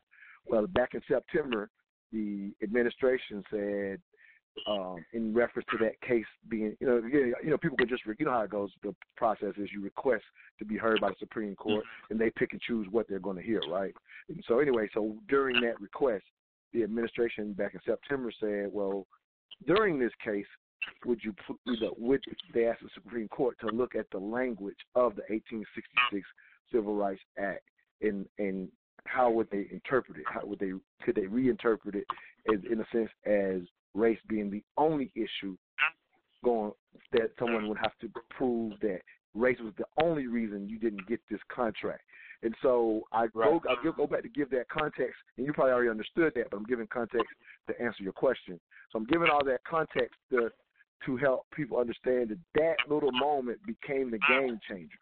Without that request, it would have been, in a sense, simply a case based on whatever he, you know, he was using that act to say they discriminated.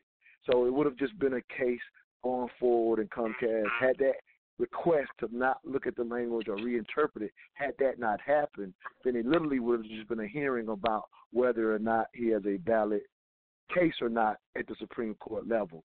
The concern was specifically that request to look at the language. Well, here's what seems to have come out because you know some of the transcript of the hearing came out. So again, I want to give all that context before I said this part. So Okay.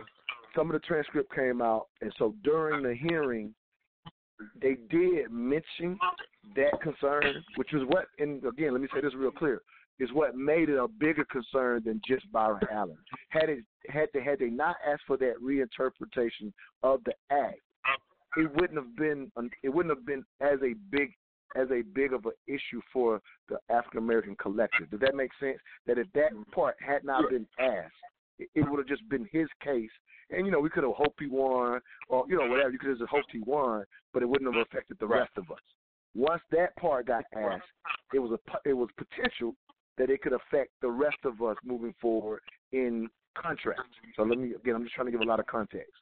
So what did come up during the mm-hmm. transcript was they said, "Hey, one judge said, well, that standard has always been the case with the 1866 Civil Rights Act. That's what one judge suggested. Another judge kind of put, went back and said, well, if that is the standard, it kind of just pointed out that if that was the standard, that is a unfair burden on a plaintiff to. I'm kind of, trying, you know, again, I'm just trying to give a best paraphrase as I can. But it's the un, right. It's an unfair burden on a plaintiff to anticipate while trying to t- bring forward a suit against someone for discrimination. So there's an unfair burden for a plaintiff mm. to have to anticipate all the other reasons they might say we didn't give you this contract. To they would have to basically saying they would have to anticipate that to then narrow it down that well race was the only reason. So that judge was kind of countering the judge that said, well, no, that's always been the standard. The other judge was Mhm. basically saying if that had been the standard, it would not make sense for that to be the standard. Is how I how I personally took that part of the transcript. And then another judge kind of said, well, this case shouldn't even have gotten this far. And that's kind of probably, in my opinion, this is why Byron Allen is probably happy. Me, well, not, not that that not that that part was favorable for him, but when the judge got to that point, it kind of turned the reinterpretation kind of null and void from the standpoint it didn't seem like the judges concerned themselves with it much more. Does that make sense? So it's mm-hmm. kind of like that part kind of got set aside. So now it's just going to come down to merits of the case. Because had it just been that, we, it wouldn't have been alarm, alarming for the rest of the collective. Does that make sense? Okay. So at least in my eyes, what I got from it was it did get mentioned, which is concerning to me, but it seems like they didn't spend a lot of time on it, as if it won't be the that won't come out of the case. That there will be some type of reinterpretation. They may just settle it on merit, which he's happy because he's won twice before. There's no guarantee that he's going to win, but as long as they don't touch the reinterpretation, we're in good shape, and it looks like they might not. That's my assessment after Wednesday, personally. So I hope I answered your question. We got a minute to go, but I definitely thank you for ask, you know, asking that question because I don't think people understand it the way at least I think I understand it. Obviously, haven't done a show on it. I've tried my best to understand it. So that's my best understanding of what came out as a Wednesday. Obviously, we're waiting for their actual um, you know, decision, if that makes sense. But that's what I got. You got 30 seconds. Thanks for calling in. Appreciate you supporting. And and and and again, I may do more open calls. Well, I got you. You say that's a good idea to maybe do more open calls for the show because you say you've been listening. I definitely want to take some feedback on that. Yeah, definitely, because it does. It, it just opens up the format as far as like different uh, topics that are on people's minds. Okay. Just narrow. All right, we'll look to do Of course it. you Yeah, we'll start doing it more. All right, sounds good. All I ask is that you think. We'll see y'all next Saturday. Appreciate all the callers for the open hour. Appreciate Horace Williams for the first hour. See y'all next Saturday. All I ask is that you think.